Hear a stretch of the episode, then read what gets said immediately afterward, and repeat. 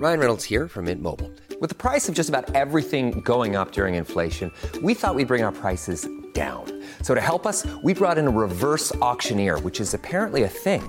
Mint Mobile unlimited premium wireless. Ready to get 30, 30, bit to get 30, bit to get 20, 20, 20, bit to get 20, 20, bit to get 15, 15, 15, 15 just 15 bucks a month. So, Give it a try at mintmobile.com slash switch. $45 upfront for three months plus taxes and fees. Promo rate for new customers for limited time. Unlimited more than 40 gigabytes per month. Slows. Full terms at mintmobile.com.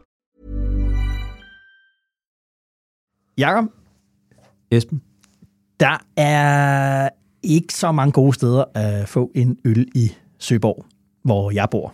Faktisk så øh, er der vist slet ikke nogen gode steder, men Ligger der ikke sådan nogle brune værtshus Der ligger- på Søborg Hovedgade? ikke længere på Søborg Hovedgade, men lidt længere, øh, lidt længere inde, der er der vist et enkelt tilbagebleven fra den gode gamle, de gode gamle dage, hvor der var maskandiser og Ja, ja, brune okay. værtshus over det hele. Okay. Ja. Ja. Og, hvor, og hvor, hvorfor taler du om det nu? Fordi gange så kan man have en øl alligevel. Og det var jeg så her den anden dag, hvor jeg mødtes med, øh, med en bekendt.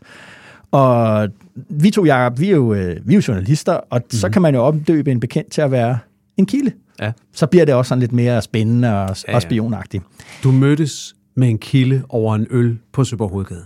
om aftenen. Det var mørkt. Okay. Ja. Det regnede lidt, ikke? Jo, jo, jo, præcis.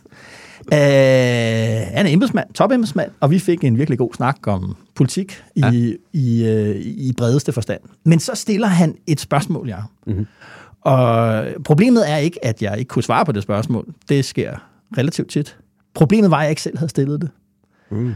Og, og spørgsmålet er, hvorfor er det egentlig, at den ikke, mindst her i DK meget omtalte frikendelse af Rigspolitichef Torkild Fode i forbindelse med Mink-sagen, også betyder, at Barbara Bertelsen og øh, Johan Legard, øh, departementchefer i henholdsvis Stats- og Justitsministeriet, fik deres øh, tjenestlige advarsler mm. annulleret. Havde du virkelig ikke stillet dig selv det spørgsmål? Ikke, øh, ikke så præcist, nej. Okay, nå, det, det kan jeg sige, og det kan jeg sige uden at, vi, vi har ikke talt om det her før, det kan jeg sige helt uden at, at, at gøre mig bedre, end, end, end jeg er eller noget, Ja. at det spørgsmål har jeg tænkt over hele ugen. Okay. Og snakket med kilder om, og prøvet at undersøge og læst op på Mink-kommissionen, for jeg har lige præcis undret mig over det der med, hvad handlede det om? Det skal vi tale om i dag. Okay, fedt. Ja, okay. Øhm, og og, og det, der skal vi ud, Jacob, i, i et hav mellem jura og politik, tænker jeg. Ja, det må man sige. Og i USA, øh, der er det hav jo ikke bare befolket af embedsfolk og advokater og politikere. Der er også pornoskuespillerinder. ja. øh, og vi havde jo lovet sidst, at vi skulle tale om om øh, den måske kommende øh, retssag, eller retssager. Hmm. Der er, er flere i pipeline mod øh, Donald Trump. Vi skal tale om tysk-tysk-penge og forfalskede øh, regnskaber. Øh, og det, det, det skal vi også have vendt. Du er jo Hmm. også en slags øh, USA-ekspert. Jeg har i hvert fald beskæftiget mig meget med det. Ja. Og som det sidste punkt, Jacob, så øh, er en europæisk tendens med sådan store politiske slagsmål om pensionsordninger måske også ved at få en dansk pendant. I hvert fald så tegner der sig sådan et kommende slag om SVM-regeringens forslag om at afskaffe seniorpensionen og, og udvide Arne-pensionen. Ja, der er sket, der, er, der er ved at ske det skøre, at deres kæmpe store slagnummer og kæmpe store sejr, Arne-pensionen, Ja. nu på den ene side faktisk er ved at blive opgraderet, men samtidig er ved at blive en lille smule et problem for regeringen. Præcis. Det er og det, det synes jeg, vi skal, ja. Ja. vi skal dykke ned i, ikke mindst fordi, at Mette Frederiksen ved, ved Folketingets partilederdebat her i, i tirsdags i den her uge lige pludselig kom til at lyde lidt valen ved det hele. Ja. ja. Okay, det er programmet, Jakob. Det lyder godt, og det skal vi... Er der noget med... Må, må vi godt tale lidt længere i dag, end vi plejer? Eller? Ja, fordi øh, sagen ved det er, at vi rammer ind i påskeferien. Ja. Og modsat så mange øh, andre ferier, så laver vi ikke DK Pol på næste fredag. Så vi er lidt udvidet i dag, så man kan tage en, en længere pause, og så, øh, og så høre det. Øh, man byde den over i to. Ja, man byde den over i to. Ligesom en, ligesom en øh, snaps til påskefrokost. Præcis. Jakob, porno og politik. Vi er jo altinget, og så tænker jeg, at håbet må være, at i hvert fald det sidste stadig interessant, når vi er færdige. ja. Velkommen til DK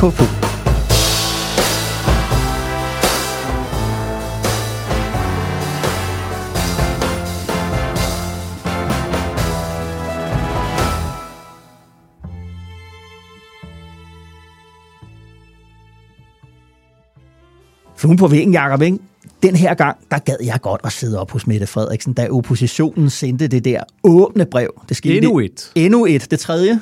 Ja. Øh, det var i onsdags. øh, hvor de i fælles front opfordrede regeringen til at tage deres, det her forslag til en reform af universiteterne af bordet og starte, som de skrev, forfra. Ja, det, er, det, det, er blevet, det er blevet sådan helt modus operandi, det der åbne brev. Der er jo kommet et fjerde også. De har jo sendt et nyt også om, øh, om FE-kommissionen. Der er også kommet et åbent brev, og der er det alle oppositionspartierne, Wow. tror jeg nok, øh, der er uenige i, Ja. at, at den skal defineres så snævert, som den er. Nå, Ja. men de sender det her med uddannelsesreform. Hvorfor vil du godt øh, have set Mette Frederiksens reaktion på det? Fordi jeg gerne ville se, om der er sådan en grynende erkendelse hos hende af øh, det, der kan blive sådan et uforudset for hende problem i den her valgperiode, mm. som, man må, som man kunne kalde flertallets tyranni. ja. Altså, på den ene side, så kan regeringen jo bare gennemføre deres forslag, fordi de har flertallet i Folketinget. Men når de lægger an til at gøre det, så støder de an imod, tror jeg også, vi har talt om før, den her, der er en norm i, i dansk politik, bredt set, politikere, offentlighed, journalister, vælgere, øh, om samtaledemokrati. Altså Hal Cox samtaledemokrati, mm. vi vil se forlig, vi vil se kludetæpper, og det tænker vi aldrig rigtig over, fordi vi næsten altid har mindretalsregeringer. Og, og, og Mette Frederiksen og Lars Lykke, de har jo sådan haft en teori hver især om, at problemet i politik, det var, at der ikke var nok handlekraft mm. i regeringen. Man var spærret inde af yderfløjene, og embedsmændene ville ikke, ja. og EU lagde hindringer i vejen. Ikke? Ja. Og nu har de endelig fået det der flertal og al den handlekraft, de kunne ønske sig. Og de kunne jo bare lukke døren, det vil tage 100 gange, de kan bare lukke døren og gennemføre ting, hvis det var det, de ville. Men jeg tror, at vælgerne gerne vil se, at politikerne bliver enige. Ja, de vil jo ikke kun have en bred regering, de vil også have bredt samarbejde, ikke? Ja, de vil, ja, og vi vil gerne se, hvis man kan sige, at politik indimellem også er teater, vi vil gerne se det her med, at nogen, der ikke var med til at begynde med, ender med at komme med alligevel. Mm. Og det, der er sket for regeringen, Jacob, ikke, det er, at den her regering skulle være et opgør med blokpolitikken, men den er selv blevet en blok. Ja, det, det, det, det er rigtigt, og det er super spændende, hvordan det ender. Men det der, det er jo også den fortælling, som er meget bekvem for alle partierne udenom. Øh, mm-hmm. og, og, og, og, hvis den ender med at være rigtig, er det jo et kæmpestort problem, fordi så vil mange af de ting, som regeringen vedtager nu, jo potentielt ikke være holdbare ud over næste valg. Fordi hvis de tre partier, der sidder i regeringen nu, så ikke har flertal efter næste valg, så vil det være meget stor risiko for, at nogle af de forlig bliver brudt op igen. Præcis. Og så er vi tilbage ved start, kan man sige. Men den anden måde at se det på, Ja. der vil jeg godt henvise til noget, synes jeg meget klogt, som vores kollega Arne Hardis, tror jeg, sagde i øh, Weekendavisens politiske podcast for nylig. Jeg ved, du ikke rigtig lytter til den, men Jo. jeg gør. Jeg holder øje. Jo. Øhm, og hvor han sagde, at, at øh, når man så ser bort fra alt snakken, så er der jo faktisk også, det, altså så, så læner de andre partier sig jo også ind mod regeringen. De byder sig til. Ja. De prøver at komme ind i forhandlingerne og komme ind i rummet. Konservative er kommet med noget på uddannelsesreformen og har sagt, kunne vi så ikke skære ja. lidt ned på optaget, i stedet for at gøre det på den måde? Ja. Og det skal man måske også Øh, det, det hører med til det billede, synes jeg, mm. at den der flertalsregering også har sådan en slags... øh, der er en tyngdekraft. Gravitational, ja, en Ja. slags tyngdekraft, der Præcis. trækker de andre partier ind. Og derfor synes jeg, at juryen er stadigvæk ude på, om det bliver en, en, en smal blok, kan man sige. Men det, der skete, det var, at de havde næsten ikke sendt det der brev, før Christina Elund var ude at sige, hov, det der med, at øh, halvdelen af alle kandidatuddannelser skal øh, have skåret et år af studietiden, mm. Det er ikke et ultimativt krav. Vi er klar til at forhandle mål og midler. Ja. Øh, jeg ved ikke, hvor meget opbakning hun nødvendigvis har øh, på øverste niveau for den Nej. melding der, men, men det viser jo også, øh, at, at det måske aldrig rigtig har været moderaterne, så Christina Elunds kop te, det der med, med den, med den mm. etårige kandidat. Mm. Og det er jo i hvert fald et våben, oppositionen kan bruge til også at måske at så splid og splittelse ja. Ja. i, øh, i, i, den her, øh, i den her regering. Og jeg tror bare godt, jeg vil... Jeg vil bare gerne se hendes øh, ansigtsudtryk. Hun er jo meget øh, manifest og selvsikker, øh, Mette Frederiksen. Men er der alligevel ved, også i lyset af dårlige meningsmålinger øh, i den seneste opinion, som, som vi smed ud, der har de 20,7 procent eller sådan Ja. noget. Ikke? Altså, er der alligevel ved at snige sig en eller anden form ja. for, for rysten på hånden ind? Ja. Jeg vil, øh, jeg vil også godt være hos en socialdemokrat, som øh, flyver på væggen i den Ja. her uge. Det er en socialdemokrat, der hedder Christel Schaldemose. Jo. Hun er jo medlem af Europaparlamentet gennem mange, mange år. Jeg kan ikke huske, hvor mange perioder hun har været valgt. Hun er en af de allermest erfarne danske parlamentarikere. Og også en, der, der har en vis indflydelse efterhånden. Hun har været en meget central spiller i hele skabelsen af EU's nye tech-regulering. Øh, og hvad kunne næsten være vigtigere, kan man sige. Så hun er en meget, øh, på den måde en meget, meget indflydelsesrig europæisk politiker. Aha. Jeg ville godt have siddet på hendes kontor, øh, forudsat hun selv var der, uh-huh. da nyheden kom om, at øh, Jeppe Kofod regner med at stille op til Europaparlamentet igen. Aha. Hvorfor det? Fordi det er jo lige nu, Esben. Det er lige nu, at det spil er i gang om, hvem skal egentlig være kandidater til Europaparlamentet. Vi skal til valg en gang i 2024. Valgdatoen er ikke sat endnu. Det er noget, de bestemmer nede i Europaparlamentet. De giver sådan en, en uges øh, vindue, hvor man kan holde valget, og så bestemmer landene selv, fordi nogle lande kan godt lide at holde valg i weekenden, andre vil helst holde det om tirsdagen og sådan noget. Så Jo, jo. får man sådan en uge til at holde valget. Ja.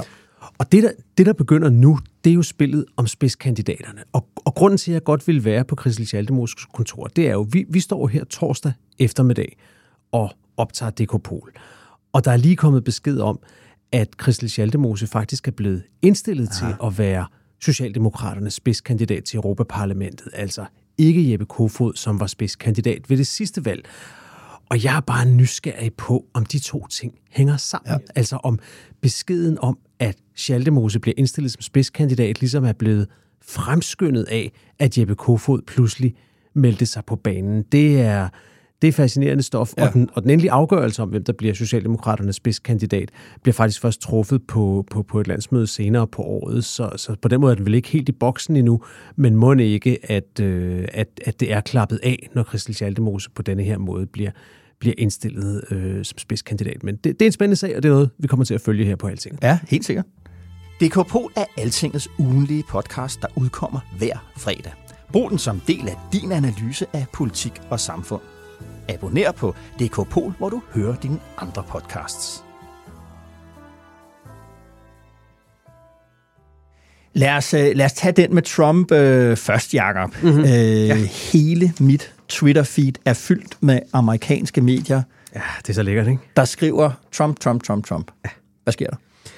Ja, det vi i hvert fald har fået bekræftet, det er, at øh, den gamle kan endnu, Ja. kan man sige. Jo. Altså, den der evne til at sige noget eller gøre noget, øh, og så rydde hele fladen, det kan Trump åbenbart stadigvæk. Altså, vi er stadigvæk som medier og som offentlighed stadigvæk fixeret på denne her person på en måde, som, ja. øh, som både er fascinerende og, øh, og, og, og skræmmende. Mm. Det, der konkret sker, det er jo, at der, at der var det her rygte, startede af Trump selv, om at han snart ville blive anholdt. Var det ikke i tirsdags? Jo. Denne her uge, han Jo. skulle være blevet anholdt. Ja. Ja. Så vidt vi ved, er det ikke sket endnu. Nej. Øhm, og det skulle så angiveligt handle om en af de ganske mange sager, der ja. er under efterforskning. Øh, Mere end på- 20. Om, om Trump, ja. Ja. ja. Og det, det her, det var så denne her sag, hvor han jo angiveligt har betalt den prostituerede Stormy Daniels, Porno-skuespiller. pornoskuespiller, Ja. betalt hende nogle penge, Ja. øh, vist nok med kampagnemidler, for at tige stille om deres tidligere relation og noget, noget, noget. Som jeg har forstået det, ikke? Ja. så er det, at er netop de der tysk-tysk-penge, hun har fået, øh, øh, og at de penge er blevet taget fra øh, Trumps virksomhed. Ja. Øh, og der har man ikke skrevet tysk-tysk-penge til Stormy Daniels, man har skrevet det noget andet. Og det er egentlig det, han er, Okay, det, er ja. det, han er anklaget for, det er forfalske regnskaber. Ja. Og så er der, så er der jo sådan en hemmelig additional øh, forbrydelse, som, som vi ikke ved noget om endnu, men som ligesom skulle være forbundet til den sag, som jo er det, der så gør, man tænker, jamen det er, at han har taget kampagnepenge og mm. brugt til det der. Mm. Mm. Okay, men det, det, det, den er stadigvæk, øh, vi ved ikke, øh, han er ikke ja. sigtet endnu. Nej, øh, det er det, og, og jeg synes, nogle af de andre sager, der er imod ham, er meget mere alvorlige. Der er jo også en sag i Georgia, hvor han er efterforsket for direkte, altså de her forsøg på at omgøre valget, Ja. altså simpelthen at undergrave en demokratisk valg, valghandling, og Ja. ja. der er forskellige andre ting. Og jeg synes, øh, retssagerne på en eller anden måde interesserer de mig ikke så meget, eller jeg tror også, jeg principielt har det sådan, at selvom jeg ikke er i tvivl om, at han sandsynligvis har gjort mange af de ting, mm. han, øh, der, der ligger en båndoptagelse på, at han ringer ned til, Ja, ja. Til, til den valgansvarlige Georgia og siger, kan du ikke finde 11.000 stemmer? Det er Ja. det, jeg står og mangler. Find, Ellers dem, så, find, øh, find dem lige. Ja. Ellers så mister du din, ja, din post. Ja. På en eller anden måde synes jeg godt, man kan udtrykke et håb om, at han måske ikke bliver dømt, fordi jeg synes, der er bare noget, noget sundt over, mm. at man ikke trækker politiske konkurrenter i, øh, i retten. Altså tænk, hvor ubehageligt et værktøj det var, at Trump og hele hans kampagne brugte mod Hillary Clinton, hvor de begyndte på de der lock her up-råb Ja. ja. til, til kampagnerne. Jeg synes, et af de mest skræmmende øjeblikke nogensinde i politik, jeg har oplevet, ikke? Aha. det var ved indsættelsen af Trump, der var jeg i Washington. Jeg stod der på plænen foran, øh, foran kongressen, hvor det foregik. Mm-hmm. Relativt tæt på, faktisk. Og, øh, og i det øjeblik, og så kommer tidligere præsidenter, og der er en masse øh, af. USA's fineste folk, ikke, der kommer ind for at sidde på tribunen og overvære indsættelsen af den nye præsident. Ja. Og da, da Hillary Clinton, altså den slagende kandidat, sammen med øh, og, og jo afgået udenrigsminister og alt det, hun har været, ikke? Jo. sammen med forhenværende præsident Bill Clinton, kommer ind der Mhm. mm-hmm. på scenen, der udbryder folkemængden simpelthen i sådan, lock her up, lock her up. Wow. Altså, Ja. selv i sejrens stund, de havde bekæmpet hende, de havde besejret hende, de havde ja. vundet præsidentposten, de havde fået det USA, de drømte om, i hvert fald, sådan så det ud. Ja. Der, der, altså, krævede de hende sendt i fængsel. Det er jo så uhyggeligt, synes jeg. Og jeg synes lidt, det samme gælder for Trump, uanset om han er skyldig eller det vil være sundere, hvis han kunne forsvinde ud af politik egentlig, uden at ryge i spjældet, synes jeg, for, mm. for nationens øh, velbefindende. Ja. Men det er jo præcis det, der er det bekymrende ved hele det her. Det synes jeg er nationens velbefindende. Og man kan jo se i danske medier, der er det allerede begyndt igen, synes jeg, at nogle af dem, som, øh, som i mine øjne måske havde travlt med at underspille, hvor stor en trussel Trump var mod demokratiet, mm. er også begyndt igen at sige, jo, jo, jo, men øh, hvis han bliver genvalgt, hvad så? Og demokratiet klarede det jo og sådan noget. Og øh, nu skal man også passe på med ikke at, at male fanden på væggen. Og jeg, jeg faldt over en artikel i, øh, i denne her uge i det magasin, der hedder The Wired. Mm-hmm. Vi kan lægge link ud i, i, i show notes. Jo. Jeg kan også lige dele den på Twitter, så kan man finde den derinde ellers. Men øh, det er en artikel, der hedder The Uniquely American Future of U.S. Authoritarianism. Aha. Og, og pointen i den er det her med at gå ind i, om USA egentlig er ved at blive et semi-autoritært samfund. Mm-hmm. Og der er jo nogle målinger, som er meget, meget bekymrende, som for eksempel viser, at 55 øh, procent af amerikanerne siger, at det nok kan blive nødvendigt at bruge, øh, at bruge magt til at forsvare traditionelle værdier. Aha. Altså det skal forsvares med magt. Mm-hmm. Øh, næsten halvdelen af de republikanske vælgere siger, at de foretrækker en stærk ikke-valgt leder Aha. frem for en svag valgt leder. Altså wow. det, at man er demokratisk valgt, mm-hmm. er mindre vigtigt, end at vi har en stærk leder. Mm-hmm. Og så det måske mest skræmmende tal, synes jeg, 61 procent af republikanerne tror stadigvæk ikke på, at Trump tabte valget i øh, 2020. 61 procent Ja. af republikanerne. Her er jo mange af de folkevalgte Ja. i, øh, i, i kongressen. Ja. Og det, de skriver i den her artikel, som jeg synes er rigtig spændende, det er, at de skriver, at det amerikanske valgsystem, det fremmer autoritære partier. Mm-hmm. Og deres pointe med det er, at republikanerne, det er jo faktisk deres helt store problem, som også var det i, i, de, øh, i de år, jeg dækkede USA. Jeg boede derovre fra 11 til 14, og jeg vil godt indrømme dengang, at jeg gik og sagde, at jeg var ikke sikker på, at republikanerne nogensinde kunne vinde et valg igen. Nej. Og det er jo fordi, at hvis du skal have flertal i befolkningen, mm-hmm. altså et faktisk numerisk flertal af befolkningen til at stemme på republikanerne, det kan du ikke, hvis du er et rent hvidt parti, og det er de i dag. Ja. Jeg ved godt, der er snak om, at de har fået lidt flere hispanic-vælgere og lidt flere, men de, altså, hvis du kigger på opgørelser over, hvem der vinder valget blandt sorte vælgere og blandt hispanics og andre, Aha. så er det entydigt demokrater. Aha. Så republikanerne kan aldrig vinde valget selv. Nej. Grunden til, at de stadigvæk er i spil, det er, at de bitte små stater, dem med meget, meget, meget få indbyggere, North Dakota, Nebraska, Wyoming, hele det der midterland der Ja. i USA, det er sindssygt overfordelt i det amerikanske valgsystem. Det er jo en slags mindretalsbeskyttelse, man har lavet, Ja. men den betyder bare, at republikanerne har en chance i et spil, hvor de egentlig ikke har en chance. Mm-hmm. Og derfor så hele det valgsystem, det, under, det understøtter ligesom den... Øh, øh, den kurs, som republikanerne er på, at ja. de appellerer til det der lille mindretal, der via nogle mindre beskyttelsesregler kan bringe dem op, hvor de er. Hvor at hvis, de, hvis de egentlig skulle prøve at vinde valget, så var de nødt til at forny sig, så var de nødt til at tage mere alvorligt. Som jo var en del af diskussionen, da John McCain øh, taber til Obama. Ja. Øh, der var, det kan være folk kender ham, Steve Schmidt, hans øh, ja. stabschef, hvad han nu var, kampagneleder. Ja. Han var jo sådan en forgangsmand for, for, der blev lavet sådan en, det de kaldte en autopsy, altså en, op, en, op, hvad hedder en obduktions, Obduktion, ja. obduktionsrapport. Et ligesyn. Et ligesyn, hvor de netop anbefalede at sige, at vi er simpelthen bare nødt til at, at kunne blive et parti for, for, for de forskellige etniske minoriteter, ja. øh, der er i øh, ikke mindst Hispanics, øh, som, som der er i USA. Og så tog man en helt anden, en helt anden kurs, og En helt anden Schmidt, kurs, republikanerne, han er jo en, han er en meget karismatisk øh, fyr og, og, og sjov at høre på. De er jo helt væk. Det, det er han, og det man kan se, det er jo, og, og, øh, det, det er jo, at den vej Trump har bevæget sig, og han er stadigvæk den ledende figur. Vi ved ikke, om han bliver republikanernes præsidentkandidat.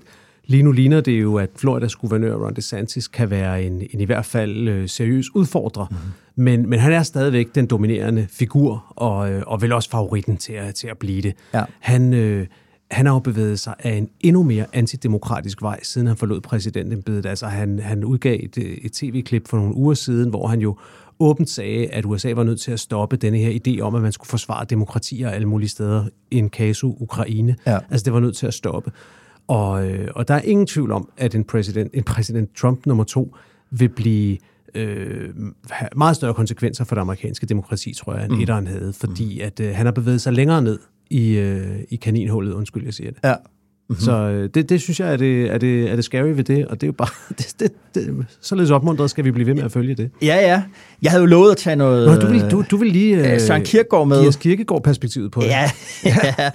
Øh, jeg har taget en, jeg har taget en anden bog med. Grunden til, at jeg ville tale om, om, om Kierkegaard, det var, at han er en af de første i en dansk sammenhæng i hvert fald, som begynder at beskæftige sig med, hvad det egentlig er for en type af offentlighed. Mm-hmm. Vi har, når den offentlighed er oppebåret af sådan nogle som dig og mig, journalister, medier, mm. øh, hvad sker der ligesom med den offentlighed? Og det han, han ser koncentreret sig om, det var det der med, at vi alle sammen blev et publikum. Ja. Øh, og hvad er publikum egentlig for en størrelse, også sådan øh, politisk? Altså, mm. hvad sker der ligesom, når, for det er jo på samme tid, hvor demokratiet sådan begynder at, at, at vinde frem, ikke? Ja. Øh, og hvad sker der med os, når vi bliver et, øh, et, et publikum? Og der, det, det er en, han skriver det i en, i en, en bog, der hedder En litterær anmeldelse. Der er sådan et essay inde i midten af det, øh, som handler om det. Om hvad er publikum egentlig for en, for en størrelse? Hvad er det for mm. en mhm. offentlighed? Men og der kan man sige, at Kierkegaard er en af de første, der begynder at tænke på det begreb, som mange sikkert kender i dag, det vi kalder opmærksomhedsøkonomi. Mm. Og er der noget, Trump har forstået i mine øjne, så er det, at opmærksomhedsøkonomiens love og regler øh, de, de trumfer, trumper øh, demokratiske samfundsmæssige normer. Ja. Øh, at det vil sige, at skældet mellem sandt og falsk og god og ond, det er ikke lige så vigtigt som forskellen mellem effekt og ingen effekt. Mm. Og det synes jeg, øh, det, det vil altså sige, den der ideen om, øh, hvad kan man sige, at føles, den følelsesmæssige effekt, du er i stand til at skabe, og ja. den måde, du kan bruge det her med, ligesom han sagde det der med, jamen jeg bliver arresteret på, på, på tirsdag. Ikke sandt men det er lige meget, for det er den effekt, det skaber af ja. modstand og vrede det, og alt muligt. Det, det, det var det helt nye ved, ved, ved Trump som toppolitiker. Det er, politik, politikere har jo til alle tider fortalt usandheder. Nogle gange små usandheder, nogle gange store usandheder, mm-hmm. nogle gange deciderede løgne. Ja. Det helt nye, som Trump bragte ind i toppolitik, det var, at han ikke skammede sig over at blive taget i at lyve. Altså en normal politiker. Har et problem, hvis han eller hun bliver taget i at lyve, så siger ja. man, at jeg mente det heller ikke på den måde. Ja, det lyver om at lyve. Du kan, ikke, du kan ikke bevise, at jeg har sagt det, eller det har aldrig været på skrift, ja. eller, eller Trump han var ligeglad. Ja, ja. Præcis. Og så var det, at jeg tænkte, at jeg ville tage en anden en med, øh, som også havde tænkt på det der med populær kultur og, og, og det der med offentligheden som publikum. Ja. Og det er en, en, en fransk filosof, der hedder øh, Roland Barthes. Han brugte rigtig meget tid, blandt andet på noget, som jeg har været rigtig interesseret i på et tidspunkt, nemlig show wrestling, eller var wrestling. Har du det? Ja, Ja, ja. Okay. ja det har jeg været. Det var, jeg skulle skrive en artikel om det, og derfor blev jeg lige pludselig meget optaget. Det var jo en, af, det var jo en af de første måder, amerikanerne lærte Trump at kende på. Det var jo Præcis. også som, øh, som øh, co-host. Eller ja, ja, sammen med Vince McMahon, som øh, ja. ejer det der WWE, som er det største wrestlingforbund, mediekonglomerat. Ja. Nå, men hvad det hedder, det som, som øh, Rune Barth beskæftigede sig med med wrestling, det var netop det her med, at, øh, at det var der med sandt og falsk, det var lige meget, fordi ligesom, du ved, en sport, ja. der er jo sandt og falsk, det er resultatet. Ja. Hvem vandt? Det er lige meget wrestling, for det er jo show. Øh, det handler om de følelser, som, øh, som wrestlerne er i stand til at skabe ude hos, ude hos, øh, ude hos publikum. Og, mm-hmm. og han har en beskrivelse af, den, af de bedste kampe, bedste wrestlingkampe, øh, som jeg synes minder meget om Trump og politik og jura i, no. i Trumps øh, tidsalder. Ikke? No. Skal vi ikke lige høre det? Ja, ja. Der kommer et, et, et kort citat her. Okay. Visse kampe, og deriblandt nogle af de mest vellykkede, munder ud i et totalt kaos. Et tøjløst slagsmål, hvor regler og konventioner fejres til side, til lige med dommeren og tårne, så det hele bliver en triumferende uorden, der også griber resten af sporthallen og ender som en pælmel af brydere, sekundanter, dommere og tilskuere. og det synes jeg er det, som Trump øh, formår. Altså, da han gik ud af den der øh, wrestlingring, hvor han optrådte der sammen med Vince McMahon, så det, han gjorde, han transformerede den amerikanske offentlighed om til en stor wrestlingkamp. Mm. Hvor det der mm. med, at der er en god og en ond, det er alt sammen på en eller anden måde et skuespil, du kan bruge, og det, det handler om, det er den effekt, du skaber øh, ude hos modtagerne. Mm. Og det, pointen med det er ikke bare en sjov sammenligning. Pointen er, at der er sket noget med vores offentlighed som jeg tror er sket noget med, som handler meget om medieudviklingen. Altså, i dag er problemet ikke bare for Kierkegaard, han synes, at det var sådan som dig og mig, der var et problem, men det er jo social media, og den, altså, fordi det har Trump jo også et, haft en helt unik forståelse af, hvad det kunne ja. bruges til. Ja. Og det er jo fordi, at social media er følelsesmedier. Det er ikke rationelle medier. Det er ikke, det er ikke, det er ikke et sted, hvor den, hvor den demokratiske samtale, alle de der forhåbninger, man havde i nålerne om, hvad internettet kunne gøre ved, mm. vores, ved vores offentlighed, de har jo vist sig ikke at være... Altså, det vil jeg gerne sige, den store konklusion, at that didn't happen. Hvordan tænker du det? Fordi det, har, det ligner en samtale, men, men du kender det også fra dig selv, Jacob. Mm. Altså, det taler vi jo tit om, det der med, at nu skal vi ikke blive hissige ude på Twitter. Fordi det rammer følelserne, før det rammer hjernen. Mm. Lige præcis. Altså, ja. og, og det er bare det, at og, og der sidder øh, de bedste hjerner i det her samfund, i det vestlige samfund, amerikanske samfund, de sidder og bruger al deres tid på, at du kan blive 10 sekunder længere på Twitter. Ja, lige præcis. Og det er fordi, de ved, øh, hvordan de trigger dine følelser. Og det tror jeg, det, det, det, det er den forandring, som, som er ikke, ikke alene, han er ikke bare et mediefænomen, Trump. Der er også nogle rigtig rå politiske, ægte politiske, vil jeg sige, årsager så, til ham. Men det er det, han bruger. Og det rejser et super spændende spørgsmål om udfordring, hvis man godt vil, hvis man godt vil forsvare demokratiet, hvad de fleste sikkert vil, også selvom der er nogle republikanske vælgere, der, der siger noget andet i en undersøgelse, er, er, er, skal, vi så ind, skal vi så ind og regulere det der, eller handler det om, at at det, man kan kalde midterbanen i demokratiet, de simpelthen skal blive dygtigere til at spille på den bane, som Trump har tegnet op? Ja. Øh, det ved jeg ikke. Nej. Jeg synes, det er svært. Altså, fordi man er jo ikke umiddelbart frisk på at sige, lad os øh, regulere en masse. Øh, jeg vil jo, mit umiddelbart take på det vil være at sige, at, at, at det, der er sket i det hele taget med, med, med nettet, det er jo, at vi er slet ikke blik for den forretning, det er. At det vil sige, vi er jo glade, det der gamle, du ved, uh, when the product is, du ved, when the service is free, you're the product. Altså ja. ideen om, du ved, du får en e-mail-konto, mm. og så tænker du, ej tak Google, og så må I for øvrigt gerne rip mig for samtlige data, jeg efterlader ja. omkring mig. Ikke? Og der har der været nogen, der ligesom siger, at vi, vi, skal, det, altså, vi skal have forretningsdelen over på kundesiden. Altså når, du, når dine data bliver brugt mm. i noget, som Google sælger, så skal du have nogle penge ja. for det.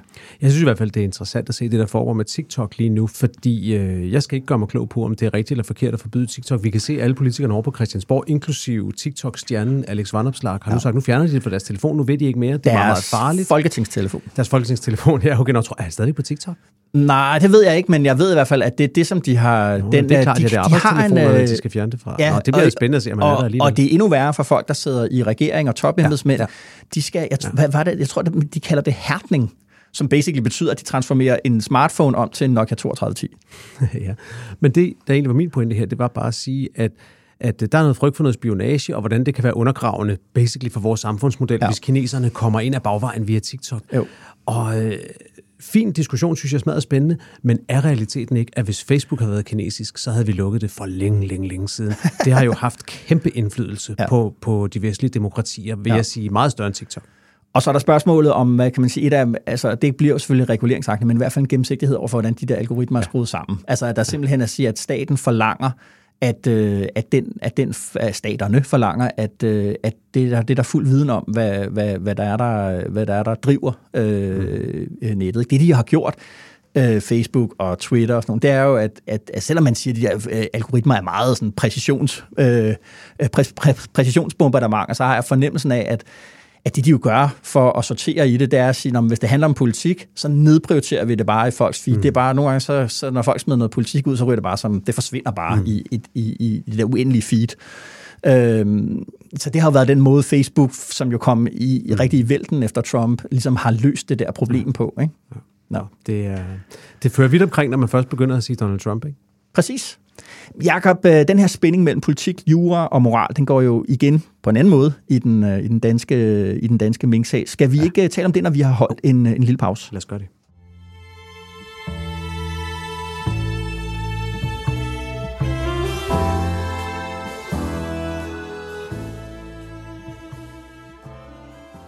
Okay, ja, Mink-sagen.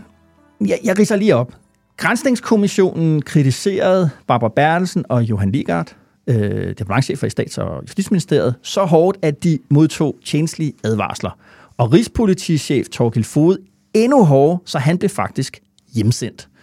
Så blev hans sag behandlet af det, der hedder forhørsledelsen, som har... Der blev indledt et tjenestligt forhør for ja. at fastsætte sanktionen over for ham, fordi den sanktion lå i et højere leje end Johan Legard, der fik en irettesættelse, som er det laveste. Ja. Barbara Bertelsen fik den næstlaveste, der hedder en advarsel. Ja. Men for ham kunne det potentielt være højere, og så bliver der indledt et tjenestligt forhør, hvor man så afgør, hvad skal sanktionen være. Under ledelse af tidligere højesteretspræsident Thomas Rørdam.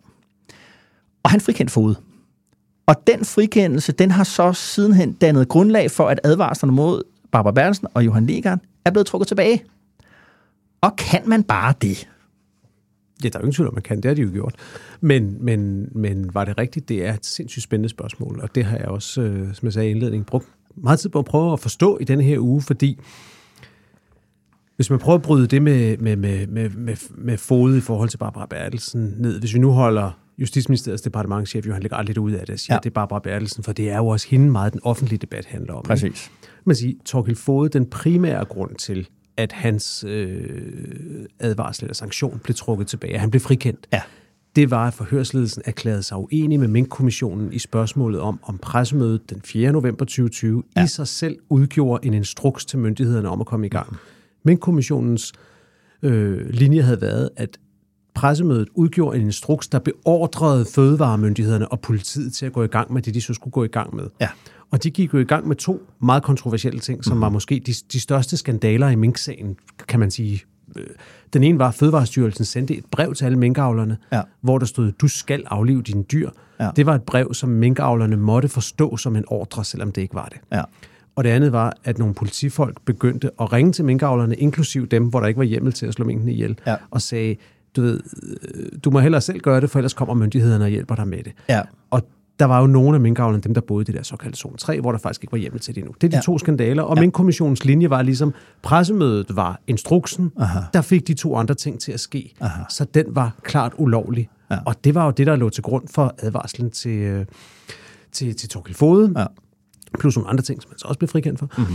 Øh, og så siger man så, okay, hvad var det egentlig, Barbara Bertelsen fik sin advarsel for? Ja. ja, det var blandt andet for at være med til at forberede et pressemøde, der fik karakter af en ulovlig instruks. Ja. Men der var også andre ting.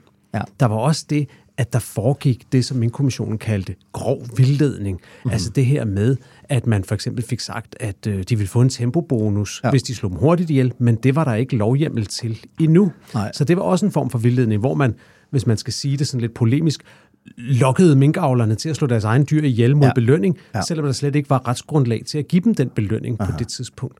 Og så er spørgsmålet selvfølgelig, altså, når Torkel Fode slet ikke havde noget med den der tempobonus at gøre, hvordan kan hans frikendelse så også frikende hende for det andet? Det ser underligt ud. Ja. Det ser underligt ud. Det ser underligt ud. Ja. Jeg kunne godt tænke mig at prøve at se det på en anden måde. Ja. Hvis man nu skal prøve at forstå det, og jeg gør det her forsigtigt, fordi det kan man også se ude på, på sociale medier og andre steder. Nu snakker vi om Trump før. Det her det er en ekstremt polariserende debat. Ja. Ja. Jeg bemærkede for eksempel, at, at der er øh, to af de chefredaktører, der er meget stærkt øh, engageret i den her debat, som er begyndt at kalde folk, der ikke ser sagen helt ligesom dem selv, herunder mig selv, Ja. for minkskandale affejere. Ja. Og det er jo også sådan en, det er jo også sådan en, øh, et, et klart eksempel på polarisering, at ja. man, ikke, man ikke er i stand til at have en diskussion om sagen, uden at man begynder at hæfte øgenavn. Det er jo sådan en Trump-ting, ikke? Ja, Også, ja, Altså, ja. lock her up, og Ja. øh, øh, hvad var det, han kaldte Hillary? Øhm, der var også A et øgenavn på hende. woman, ikke? Nasty woman. Man begynder Ja. at, at putte øgenavn på hinanden, når man, øh, når man er uenig. Ikke? Så det er, det er med forsigtighed, man skal gå ind i denne her meget følelsesladede debat. Jo. Men nu prøver jeg lige at præsentere sagen for dig på en anden måde. Jo. Der er pressemøde 4. november mm-hmm. 2020. Mette Frederiksen siger, uden nogen forbehold, alle mink skal slås ihjel. Ja. Dagen efter, nu går vi ud i et hypotetisk eksempel. Ja. Dagen efter sender Fødevarestyrelsen et brev til alle minkavlere, hvor der står, som statsministeren sagde i går, vil regeringen slå alle mink ihjel. Mm-hmm. I skal dog være opmærksom på, at hvis I bor i den såkaldte zone 3, så er der ikke lovhjemmel endnu. Nej. Det vender vi tilbage med snarest, når vi ved mere. Ja. Politiet begynder at ringe rundt til minkavlerne mm. og siger, kære minkavler, regeringen har en politik om, at alle mink skal slås ihjel. Ja. Hvis du bor i zone 3, skal du dog vide, at lovhjemmelen skal lige på plads, så Ja. vent lige til du hører nærmere. Ja. Eller du Ja, kan ja. godt begynde, men du skal vide, at Ja. hvis nu de to ting var sket, Ja. havde vi så haft en minksag i dag? I hvert fald ikke den mink-sag, vi har fået. Nej, det havde vi jo ikke. Mm. Så man kan sige, brevet Ja. og opkaldet fra politifolkene udgør måske kernen mm-hmm. i vildledningen. En ting er, hvad en minister står og siger på et pressemøde, men det er ligesom, når myndighederne går ud til folk og siger, Ja. her er en ordre, her er, Ja. hvad du skal gøre. Det er det, der, Ja. det, er det, der er det øh, regulært vildledende, Ja. og meget forarveligt selvfølgelig, for myndighederne skal jo ikke ringe og sige til folk, at der skal ske noget, som de ikke har lov til at sige skal ske. Det er jo klart. Ja.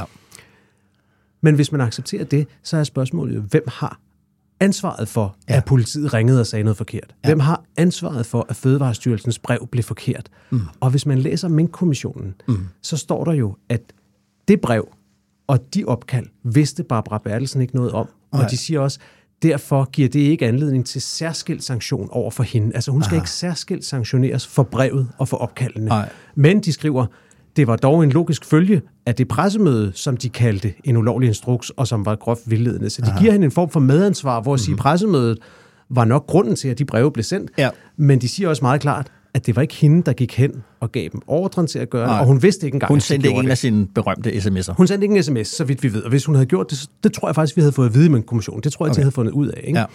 De undersøgte det trods alt ret grundigt. Og der synes jeg bare, der, der rejser det jo det der spørgsmål, som jeg synes er helt kernen i Mink-sagen, det er, hvor starter og stopper ansvaret? Ja. Altså, kan, hvem, hvem har egentlig ansvaret for, hvis Fødevarestyrelsen sender et forkert brev ud? Ja. Der tror jeg, altså, at juridisk og tjenesteretligt giver det faktisk mening, at det har Fødevarestyrelsen og et helt det hierarki, der ligger over, som ender ved departementchef Henrik Stusgaard og minister ja. Mogens Jensen. Ja. Og hvis vi husker tilbage, så blev Mogens Jensen jo afsat, og Henrik Stusgaard nåede at skifte job, inden hans sanktion blev fastlagt. Men Ja. der tror jeg, man kan sige med ret stor sikkerhed, at han ville nok have fået det største hak i tuden, hvis han var blevet siddende og havde ventet på sin Ja. øh, afgørelse. Og det samme med politiet, der fandt man også ud af, hvem var det, der havde ansvaret for de opkald, og der er også øh, givet, jeg kan ikke huske, hvad, om det var en advarsel, eller hvad det var, der skete ja. der. Og det siger jeg ikke for, at man skal fritage Barbara Bertelsen for, for, for ansvar, for mm. jeg synes jo, når man kigger på forløbet og læser minkrapporten, så er det jo meget tydeligt, at der har været kaotisk og dårlig ledelse af det forløb. Ja, hun er jo med til dagen før det pressemøde den 3. november at tage beslutningen. Ja. Og hverken hun eller Johan Ligert rækker hånden op og Nej. siger, har vi nu styr på lovgrundlaget? Og det er da, og det er da dårligt arbejde. Ja. Men man skal jo skelne mellem dårligt arbejde og tjenesteforsømmelser, ikke også? Og, og, og man kan diskutere det, tror jeg, men hvis jeg skal prøve at sætte... og Jeg, jeg, jeg ved knap, hvad jeg selv mener, for jeg mener virkelig også, at Ja. ja. Barbara Bertelsen står dårligt tilbage efter det her forløb. Men hvis man skal prøve at sætte sig ind i hovedet på dem, der har, øh, der har siddet og skulle vurdere det her, så tror jeg, at man kan se forskellen på, at på det møde på koordinationsudvalget ja. 3. november, hvor de sidder og tager beslutningen, Ja. helt formelt, juridisk, tjenesteretligt, så er det altså Henrik Stusgaard, departementchefen i Fødevareministeriet, der Ja. skal række hånden op og sige, kære venner, det her Ja. det er mit område, Ja. vi mangler lovhjemmel. Ja. Han rækker ikke hånden op. Nej. Så kan man sige, det var dårligt arbejde, at Johan Legar ikke gjorde det. Det Ja. var dårligt arbejde, at Barbara Bertelsen ikke gjorde det. Ja. Og det var måske især dårligt arbejde af hende, som var så styrende i processen, Mhm. mm-hmm. at hun ikke på et tidspunkt stopper snakken rundt om bordet og siger, vær lige stille alle sammen Ja. Nu tjekker vi lige, har vi styr på det hele? Altså, Ja. det virker som om, hun har ledet mere med paniske sms'er, Ja. end med roligt overblik. Ja. Og det er jo dårligt arbejde. Men skal det dårlige arbejde så ikke have en eller anden form for... Altså, jeg mener bare, hvis, hvis jeg laver noget dårligt arbejde herinde, jeg, jeg, jeg, jeg laver en, en historie, mm. den holder ikke, jeg har ikke lavet forelæggelse, et eller andet, mm.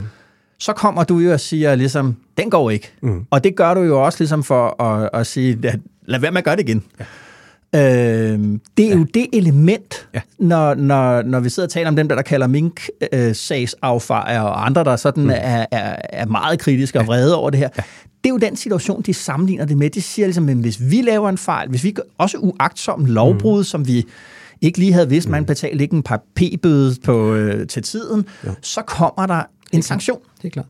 Og det synes jeg igen, man kan se på, på to måder.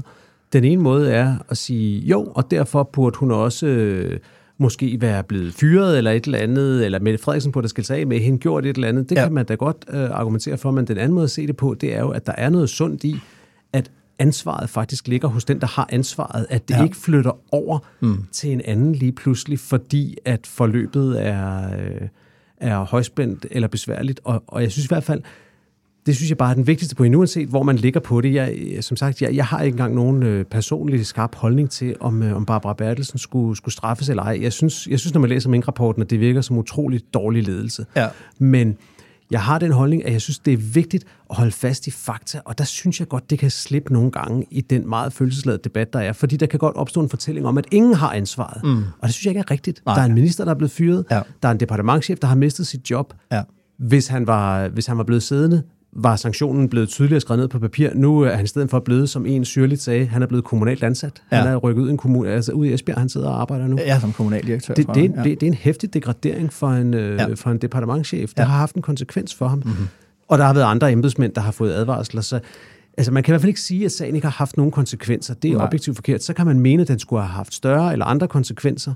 Og det, det er der jo helt tydeligvis en, en masse folk, der mener. Og så er der jo det der element, som vores øh, gode kollega Christine Korsgaard Ja, øh, skrev det om, det, det der næste, jeg med. God at, øh, at, at alle er ligesom bevidste om her, der er sket en fejl. Detaljegraden i, hvor meget, hvilken slags fejl og alt sådan noget, men det, der ikke er sket, det er, at der er ikke en, der har stillet sig op og sagt, Jeg det var min skyld, Jeg begik en fejl. jeg lavede fejlen, det må I undskylde. Mm. Det er ikke sket. Nej. Altså, jeg tror, hvis... hvis øh, altså, Mette Frederiksen har jo erkendt allerede ret kort tid efter pressemødet i 2020, at der skete fejl, men det er nemlig rigtigt, som Christine Korsgaard skriver i den rigtig gode artikel, som vi også linker til i, i show notes, Ja. at det var aldrig jeg begik fejl. Det var altid mand, eller vi, eller de. Ja. Det var hele tiden nogen ubestemmelige, der begik en fejl, og det er jo det indtryk, man sidder tilbage med, og det handler om det der med, hvor utrolig svært det er at sige undskyld. Måske også, fordi man er bange for, at hvis man selv erkender fejlen, så kan det blive ansvarspådragende over i den mere tjenesteretlige Præcis. juridiske del, så man siger, hov, men så, øh, så kan du også dømmes for det. Men helt overordnet er det jo den her diskussion om, om vi ønsker at retliggøre politik, mm. om vi ønsker, at politik skal have juridiske konsekvenser og skal ende over i nogle dommersystemer. Det snakker vi om i forhold til Trump, det synes jeg også, man kan tale om her. Ja. At i mine øjne, uanset om det er Mink-sag eller alt muligt andet, så er det klart sundeste, mm at politiske skandaler får politiske konsekvenser, at man bruger det til at vælte en regering, man ikke bryder sig om, eller at et folketingsflertal vælter en minister, man synes er, er dårlig. Det er klart sundere end, end det andet, synes jeg. Mm. E, lige en sidste pointe, jeg på, på Ming-sagen, fordi jeg tænker også lidt på, om det kan have noget at gøre med en vigtig og måske også en lidt glemt del af det moderne byråkrati, øh, men som måske er det, der sådan adskiller det fra, fra sådan tidligere tiders måde at, at lave øh, sådan statslig administration på. Ikke? Ja. Det, er, det er jo, at, at embedsfolk, de må ikke de, de må ikke bruge deres stilling til sådan egen vinding. Altså, mm. dem, der arbejder i skat, de, kan ikke, ligesom, de går ikke og opkræver skat, og så tager de nogle af, af, af- pengene til sig, Eller, til sig sænk, selv. eller sænker deres egen skatteprocent. Et eller andet. Det, det, ja. det, det, det må de ikke. Øh, og det er jo fordi, de er en funktion af staten. Det er den måde, de er objektive på. Det vil sige, sådan, de, de udfører nogle regler. Øh, og det er også derfor, vi kalder dem tjenestemænd. Ja. Øh, eller gjorde i hvert fald ja. i, i gamle dage. Ikke? Og faktisk så ordet byråkrati, ikke? det betyder kontorvælde eller skrivebordsvælde.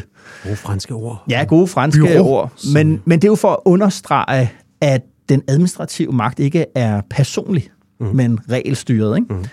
Og i den forstand, så kan man sige, at embedsmanden han ikke er personligt involveret eller investeret mm. i, øh, i det, han sidder og hun sidder og, og arbejder med. Det vil jo også sige, at de fejl, han eller hun begår, de tilhører på en eller anden måde systemet.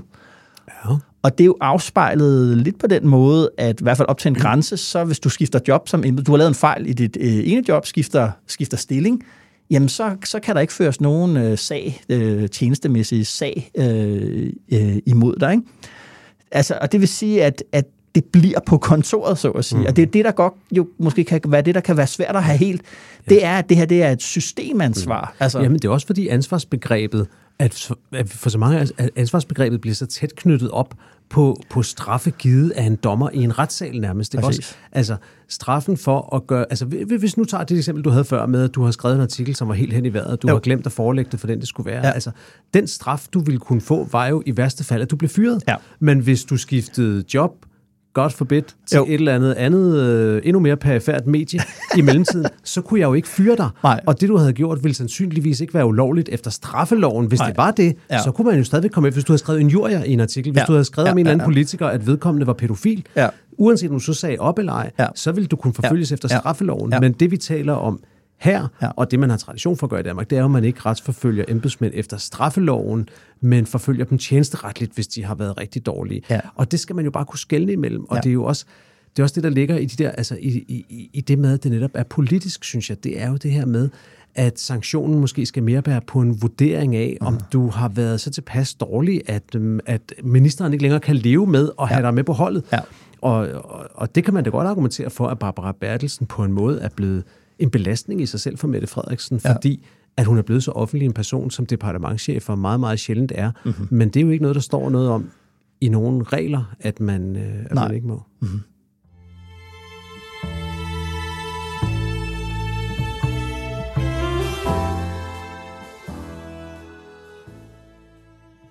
Hr. Morten Messerschmidt. Nu gjorde hun det igen. Altså hun brugte et helt minut på ikke at svare på det spørgsmål, jeg stillede. Det, er, det er da virkelig påfaldende. Jeg ved ikke, om det er noget, man skal gå på særlige skoler for at lære, men nu prøver jeg så igen. Agter den her regering at fjerne seniorførtidspensionen, og hvornår skal det så ske? Det var jo fordi, der var et spørgsmål, der blev øh, sagt lige efter en anden dialog, og derfor svarede jeg på øh, det konkrete. I forhold til seniorpensioner, arnepensioner og tilbagetrækning i det hele taget, så har vi nogle overvejelser i, øh, i regeringsgrundlaget, og det er noget, vi arbejder videre med øh, politisk herfra. så, så, så, så hvad var svaret? Ja, så hvad var svaret? Altså, Jacob, øh, det her det er fra tirsdagens alen lange øh, partilederdebat. Mm-hmm. Øh, der var en partileder, der sagde til mig, at det føltes som om, at pågældende havde mistet helt over sit liv bagefter. Nå, men den her konfrontation, det var noget af det højspændte og interessante. Ja. Øh, forspillet er, at SF's leder, Pia Olsen Dyr, af to omgange har spurgt til regeringens forslag om at afskaffe seniorpensionen og udvide andre pension med en visitationsordning. Ja. Og øh, det, der er ved det, det er, at seniorpensionen er både mere lukrativ, og den kan udbetales seks år før pensionsalder, mens det regeringen foreslår, det er, at man hæver Arne-pensionen lidt, men er stadig lavere end, end seniorpension, og den kan først udbetales tre år før mm. man skulle gå på pension ellers. Ikke? Ja. Og hvis vi skal spole lidt tilbage, ja. så var det forløbet jo i det, det, at Socialdemokraterne opfandt den her Arne-pension. Man ja. skulle kunne gå på pension lidt før, hvis man var nedslidt. Ja. Og inden valget i 2019, altså dengang Løkke stadigvæk var statsminister, ja. så kunne de jo godt se, at den der Arne-pension, det var noget, der var noget vælgertække i. Meget. Så i et forsøg på at prøve at og, og udligne den, ja. så opfandt de og fik, øh, fik fandt flertal til det, der ja. hed seniorpensionen. Ja hvor de sagde, det her det er en bedre ordning, ja. og eftersom vi har lavet den, så er der slet ikke brug for jeres Arne-pension derovre. En anden forskel mellem dem er, at seniorpensionen er en såkaldt visitationsordning, det vil sige, at der er en læge, der skal afgøre, om du er, gør dig fortjent til at få udbetalt den her pension, ja. mens at Arne-pensionen er en rettighed, som du kan indløse, hvis, hvis du, du opfylder har, hvis bestemte karakterer. Hvis du har været tilpas mange år på arbejdsmarkedet, ja, groft sagt. over 40 år. Eller, og det var jo præcis det, som øh, den borgerlige fløj prøvede at sige dengang, at øh, der måtte være en eller anden form for, for visitation, sådan så det var dem, der rent faktisk var nedslidte, der fik ja. det, og hvor Socialdemokraterne sagde, nej, nej, det her det skal være en rettighed. Hvis man ja. har været så så mange år på arbejdsmarkedet, ja. så har man bare den ja. ret. Ja, præcis. Mette Frederiksen, hun svarer udenom begge de gange, øh, Pia Olsen Dyr spørger til det. Og det er derfor, at Morten Messersmith rejser op. Så stiller han øh, spørgsmålet en gang, har I de planer? Og her der svarer Mette Frederiksen ikke bare udenom, men totalt udenom. Altså hun begynder at tale om kraftbehandling på Grønland og Færøerne. Og så er det, vi kommer ind her, hvor han er, altså, han er, han er fornærmet og sur, Morten ja, Messersmith. Ja. Han er indigneret her. Ikke? Ja. Og hendes svar, det er så, det har vi nogle overvejelser om i regeringsgrundlaget. Ja, så har hun ikke sagt for meget. Det, det står jo højt og tydeligt sort på hvidt. Ja, man har ikke overvejelser. Det står, altså nu læser jeg bare lige op her. Ikke? Regeringen vil, står der, fremadrette afskaffe seniorjobordningen og sammenlægge seniorpension og retten til tidlig pension, altså Arne, til en ny ordning med to indgange. En rettighedsbaseret model og en visitationsmodel, der begge kan opnås op til tre år før folkepensionsalderen med mulighed for tildeling af pension i øh, halve år og med et månedligt ydelsesniveau på cirka 15.000 kroner. Ja. De vil afskaffe den, ikke? Det er en øh, klar instruks, det her. Ja. Og, og, og, og, Ej, undskyld, undskyld. og her der støder vi an på det, vi, vi, vi talte om det i starten, da vi, var, da vi var fluer. Regeringen har et flertal, så når regeringen siger, at den vil noget, ja. så kan den bare gøre det, og nu vil Mette Frederiksen ikke sige det, som det står. Nej. Vi har overvejelser versus, vi vil det her, ikke? Mm. Øh, men sagen med, det kunne hun jo, øh, hun kunne jo engang godt sige det, som det står. Prøv lige at høre med her fra præsentationen af regeringsgrundlaget i midten af december sidste år. Vi afskaffer seniorpensionen og seniorjob, men vi laver til gengæld en Arne Plus-ordning med nogle forbedrede muligheder for dem, der har behov for en, en værdig tilbagetrækning. Ja, ja, der kunne hun godt sige det. Øh, det er en markant forskel. Vi afskaffer seniorpensionen. Den var ja. ikke så svær at forstå. Nej. Nej. Altså, øh, spørgsmålet er jo her, apropos det, vi også talte om, historisk upopulær regering. Og Socialdemokratiets meningsmålinger, øh, de havde selvfølgelig klart forventet at, at tage et eller andet slag. Ja. Øh, det er klart, de havde tænkt, okay, stor bededag, det kommer nok til at give lidt, lidt, lidt, lidt, lidt bølgegang. Ikke? Mm. Men 20 procent, øh, ja, det, man har, man har, man har blødt øh, 7 procent point. Det er og, rigtig meget. Og her er vi i kerne kerne Mette Frederiksen land, ikke også? Det er kernen af hendes politiske identitet. Det er at have skabt en forbedring for folk, der har Ja. slidt og slæbt på arbejdsmarkedet Præcis. i 40 år. Og det, der jo er sket, laver det også ikke, det er, at, at Arne-pensionen, det er jo, som du siger, det er et signaturprojekt. Ja. Altså, det er på en eller anden måde symbolet på, øh, på Mette Frederiksens socialdemokrati. Og det var, da de lavede ordningen, der var de jo øh, så heldige, at de borgerlige gik helt i rødt felt og sagde, det her det var en forfærdelig ordning, og ja. det her det var så stort, det var en revolution, og det er helt forkert, altså på den dårlige måde. Mm. Øh, det er et skridt i den helt forkerte retning, og det var jo heldigt for Socialdemokratiet, for de behøvede slet ikke selv at gå ud og sige, vi har gjort noget kæmpestort for danske lønmodtagere. Det tog de borgerlige så ligesom, så ligesom af. Og så var det jo en lang succesrække, det var en helt afgørende element i hendes øh, valgsejr. Øh, de borgerlige jo endt med at måtte spise Arne-pensionen, på trods af, at de havde lavet seniorpensionen. Men det, der sker nu, Jacob, det er, at at de argumenter, man brugte for Arne, vender sig imod en, når man vil afskaffe den der seniorpension. Ja, og, og de er jo havnet i en meget svær dobbeltposition, fordi der kom jo også i denne her uge den her undersøgelse, der viste, at øh, en meget, en relativt stor del af dem, der, øh, der får ja. seniorpension og, øh, og Arne-pension, det galt som simpelthen begge to, Ja. er ikke teknisk er ikke ude af stand til at arbejde længere. Nej. Men det er folk, der måske tager det, fordi at de simpelthen efter et langt liv på arbejdsmarkedet Ja. ønsker sig en anden alderdom end kun arbejde, arbejde, arbejde. Ja. Og det er jo stik imod det, Mette Frederiksen ellers fortæller os. Det skal ikke være sjovt at gå på arbejde. Vi er alle sammen nødt til, nødt til at yde mere. Vi er mm-hmm. nødt til at gøre mere og mere. Og så er der den ekstra krølle på det, at nu, nu skal regeringen altså føre to argumenter på samme tid. På Ja. den ene side skal den forsvare, at den fjerner retten til at gå på pension seks år før tid, hvis du i øvrigt altså ellers har lægens ord for, at mm. du faktisk er nedslidt. Mm-hmm. Den skal væk. Ja.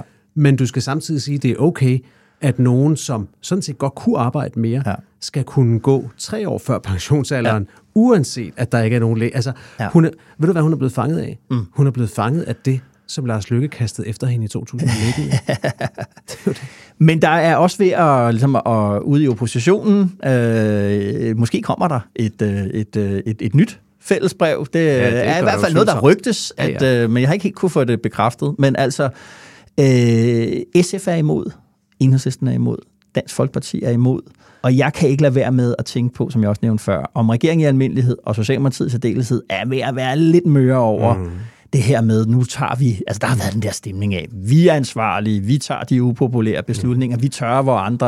Og måske kan, måske kan radikale eller konservative finde en vej til at være imod for at sige, jamen vi er da for den del, der hedder afskaf seniorpensionen, for den trækker for mange hænder ud af arbejdsmarkedet, men Ja. vi vil ikke være med på udvidelsen af, Arne-ordningen til Arne Plus. Det går vi ikke ind for. Nej. Det bliver uden os. Ja, eller gør det hele til en visitationsordning ja. eller et eller andet. Det, ja. det, og det er jo klart, at, at, at altså netop fordi det er et signaturprojekt for S, ja. så er det jo også, altså det er jo en akillesæl det her, ja. og den er blevet, den er blevet blottet, og der er, der er, der er pres mod. Det er en kamp, man skal følge med stor opmærksomhed de kommende dage plus at det er jo en, øh, at, øh, at det er lige ind i det, som vi talte om helt op i begyndelsen under din flue, det her med, at øh, flertalsregeringen, hvor bredt funderet skal det være? Kan ja. denne her løsning bæres igennem af de her tre partier, og så potentielt blive et kæmpe slagnummer næste gang, der skal skrives regeringsgrundlag? Ja. Fordi enten hvis det er en blå regering, vil de have forringet den, eller hvis det er en rød regering, vil de have forbedret den. Så der Ja. bliver ikke skabt nødvendigvis langtidsholdbare løsninger her. Og så, er det, og så er det sjovt, at det er jo en, altså argumenterne også, som man har fulgt medierne i den her uge, det er en fuldstændig gentagelse af efterlønsdebatten. Så, øh, Ja, ja. så, så altså, det er fuldstændig samme argumenter. Det er det her spørgsmål om rimelig, rimelighed i at skabe en tidligere tilbagetrækning i takt med, at pensionsalderen stiger, ja. over for behovet for mere arbejdskraft. Ja. Det er de to positioner, der står for Præcis. hinanden. Og det er sådan et, det er sådan et rigtig konkurrencestatsdilemma her. Det er derfor, vi elsker det. Øh, det, er, det, det, er, det er virkelig interessant. Ja.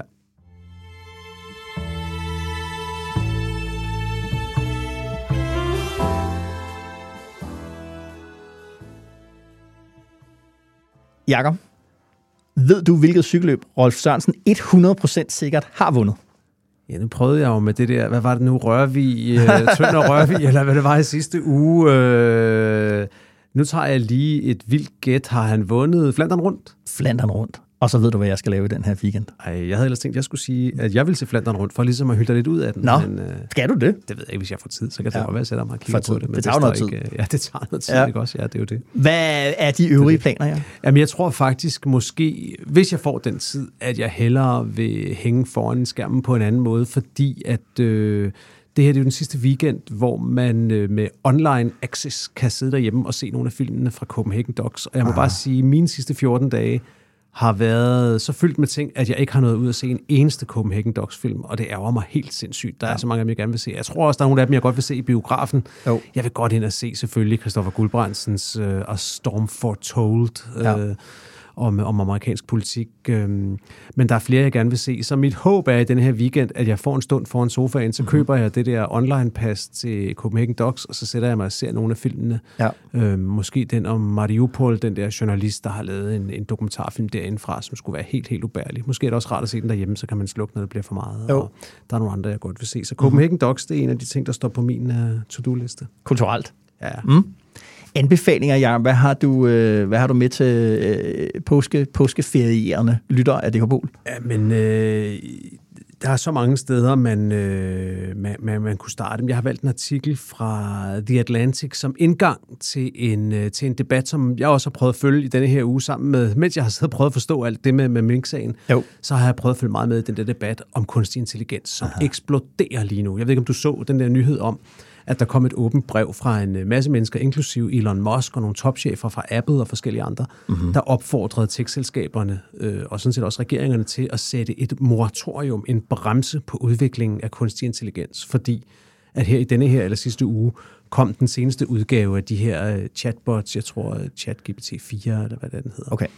Øhm, som kan endnu mere end den sidste og endnu dygtigere. Aha. Og nu er der altså en masse folk, der advarer om, at nu, det, det er nu, vi skal vi skal stoppe op og tænke os om, hvis ikke kunstig intelligens skal løbe helt af med os. Og nogle gange, når man hører nogle af de podcasts, der bliver lavet om det, Ezra Klein, som jeg lytter meget til, som jeg synes er en fornuftig fyr, og jo. ikke, ikke katastrofe fremmaner. Altså, han taler jo om det her med, at det muligvis er en teknologi, der har potentiale til at, øh, at udslette menneskeheden simpelthen. Altså, de ja. deroppe nogle af de der amerikanere, ikke? Jo.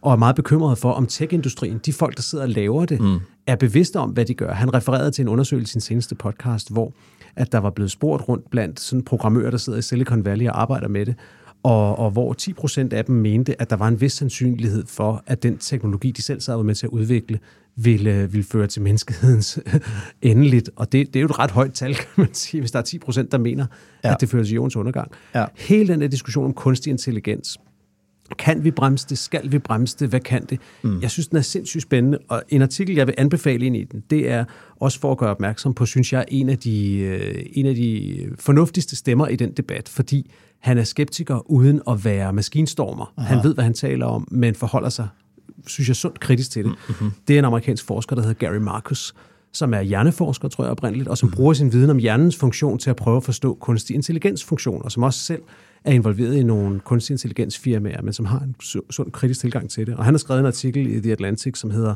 Why are we letting the AI crisis just happen? Altså, hvor han også op, opfordrer til noget, til, noget, til noget mere handling. Den er klart øh, værd at læse. Mm-hmm. Og så synes jeg bare, altså, så kan man gå ind og læse på Altinget, hvor, øh, hvor AI, chat, chatbotten, får sin debut her i, i denne her uge, fordi at øh, vores gode ven øh, og faste skribent Svend Brinkmann skrev ja. en klumme i denne her uge, hvor han forholdt sig skeptisk også til mm-hmm. kunstig intelligens. Mm-hmm. Og på den ene side synes jeg faktisk nedtonede lidt af frygten for den og sagde, prøv at høre, de kan aldrig opføre sig som mennesker, for mm. de er ikke mennesker. Mm. Og på den anden side samtidig påpegede nogle af de risici, der ligger i det, og der har vores øh, altid kvikke og overvågende debatredaktion fået chatbotten til at skrive et svar til Svend Brinkmann, som man kan læse inde ja. på alting. Vi linker også til det i, i show notes her. Så der har chatbotten skrevet sit, uh, sit første læserbrev i, Nå, i, i Alting. Det kan mm-hmm. man prøve at læse og, ja. og selv vurdere, om man synes, hvordan man synes, den, den slipper afsted med det. Der er jo, øh, jeg, hvad det hedder, jeg er begyndt på det her nu, men jeg var jo længe modstander af at bruge emojis, når jeg ja. skrev øh, sms'er og chatbeskeder og sådan noget om, ja. om, omkring. Ikke? For, altså egentlig mest fordi jeg synes, det var sådan sprogligt armodigt. Lidt barnligt, ja. Ja, altså, du ved, altså det, som, som, som de der forskellige ansigter udtrykker, kan man jo rent faktisk øh, skrive frem med, hvis man tager sig lidt af, mm. af, af sit sprog, ikke? Øh, og du ved, den gamle, den gamle test for øh, kunstig intelligens, den der hedder Turing-testen, det er at sige, hvis maskinen, hvis du ligesom sidder, der er nogle mennesker der er et forhæng, og der sidder nogle mennesker, der er en, en, øh, en, en AI-maskine mm. også. Ikke? Og du ikke kan sige forskel, når du interagerer, du spørger om noget, siger mm. noget, og den svarer som et menneske, og du, ikke kan, du kan ikke kende forskel, jamen så har du kunstig intelligens. Det er ligesom grænsen for, hvornår er, hvornår er en maskine intelligent. Jamen det er den, når vi ikke kan kende forskel på den og mm. mennesker. Ikke? Og der var der så en, der havde en, en anden sådan tech, han er nok lidt mere maskinstormer, øh, han der hedder Nicholas Carr, som øh, har skrevet en helt fantastisk bog, synes jeg, som man skal læse, øh, der hedder The Shallows. Den handler mere om, hvad internettet gør ved os, øh, og gør ved vores hjerner, og gør ved vores mm. øh, selvopfattelse, og vores måde at agere med hinanden på. Og hans pointe var, at man kan ligesom vende Turing-testen om at sige, at i stedet for, at det er maskinen, der kommunikerer som os, så er det, fordi vi begynder at kommunikere som maskinen. Mm. Og det tror jeg måske også, at det er det, der er Brinkmans pointe, det der, at øh, det er vores forestilling om, hvad, hvad noget er intelligent, og hvad, hvad det kan bidrage med, at det, vi på en eller anden måde internaliserer det, øh, og så gør, vi det, så gør vi det til vores målestok for, hvad der er rigtigt og forkert, og, og, og klogt og godt, og alt sådan noget. Ikke? Mm at det er der i, der ligger øh, måske den, den reelle fare, øh, ligger for, øh, for, med hensyn til AI. Altså ja. ikke, at, ja. at lige pludselig så bliver vi skudt af vores stikkontakter og øh, vores køleskaber, ja, ja, ja. hvad vi ellers har, har hæftet op, ja. men at vi, at vi får et forkert begreb om, øh, hvad mm. tænkningen og me, me, det mennesket er. Med research, ja. ja. Mm. Men det er super interessant. Det synes jeg, det er en ting med, jeg tror, med, med de her teknikting, er der ikke den der generelle tendens til, at vi overvurderer det på kort sigt, mm. og undervurderer, hvad det kan på lang sigt. Præcis. Altså lige nu er der for meget hype i forhold til, hvad der egentlig står lige over for os, ja. men på længere sigt kommer det jo til at revolutionere det på måder, som vi slet ikke kan forestille os lige nu. Selvfølgelig. Men det, jeg synes, der er med den amerikanske tech-debat tit, og det har jeg fulgt i mange år i forhold til medier, det er, at jeg synes, at den er for domineret af tech-fantaster, mm. som tror, at vi ved hjælp af tech kan mm. finde ind til sandheden. Ja. Og troen på, at AI for alvor kommer til at dominere os, for eksempel overtager mediernes rolle, ja. den skulle bygge på, at tech på et tidspunkt vil være i stand til at definere sandheden. Mm. Og det er der, hvor jeg er i øh, altså helt opposition til den amerikanske tech-elite, ja. fordi jeg tror ikke på sandheden som et, øh, som et definitivt begreb, som en objektiv mm. ting, du kan videnskabeligt øh, slutte dig frem til. Hvad er sandheden om Mink-sagen? Vi ja. snakker om det lige før. Altså, ja. held og lykke med at finde ud af det. Ja. Og, og det tror jeg lægger en eller anden begrænsning, på uh kort sigt i hvert fald, uanset hvor dygtige de chatbots er, så ligger der en begrænsning i, at sandheden kan man ikke programmere sig frem Nej. til. Og det er jo, som du siger, det der, der er, der er sådan, på en eller anden måde, så er den der øh, tech-dystopi, og så tech-optimismen, for ja. det er apropos de det der, vi taler tale om. Ja, det er det jo, det der med, at, at social media skulle du ved, føre til, at vi fik, øh, du ved, Mellemøsten med demokratisk overnight, ja. og alt det der, det, det, den, den er jo meget tæt på at, øh, at, at keep over i den modsatte og sige, det, ja. det, det, det afskaffer alt, øh, alt, hvad vi godt kan lide. Ikke? Ja, øhm, og det, det, det jeg, er helt, jeg, jeg er helt enig, men det er jo det der, at, at det, jeg tror, det er mere den måde, teknologien kommer til at danne betingelser for andre ting. Mm. Altså, det synes jeg jo, der er med social media. Hvad, altså, det tænker vi slet ikke over i dag, det der med, men, men sådan et kendt eksempel er det der med uh, Kennedys debat med Nixon i 60. Det var den første tv-transmitterede mm. debat. Folk, der så det, synes at Kennedy var klart bedst, fordi den kiggede på den her flotte, ja. øh, karismatiske mand, ja. og Nixon stod ved siden af og havde five o'clock shadow og sved på overleben. Ikke? Øh, men folk havde hørt det i radioen, som var det udbredte store medie før tv'et, de synes, at Nixon var bedst. Mm. Øh, og, øh, og, og der var en pointe, det var øh, at sige ligesom, at, at de regler, der gælder på tv, bliver lige pludselig også regler for politik, altså regler for at blive valgt. Og det, man kan se med social media, det har vi også diskuteret rigtig meget her, var en del af vores dækning af, af folketingsvalg, det er, du skal også være god på social media mm. i dag. Uh, det er faktisk vigtigere at være god på social media, end det er at være god på, på, på fjernsyn. Og det skaber ja. nogle bestemte politikertyper, Uden social media, ingen Trump. Øh, Uden det, social media, ingen Støjberg. Præcis. Det, hun var den første øh, danske politiker, der sådan for alvor realiserer potentialet ja. i, øh, i, øh, i, i, i social media som en mobiliserende øh, teknologi, og kan omdanne sig selv til et, mm. et, et medie derinde.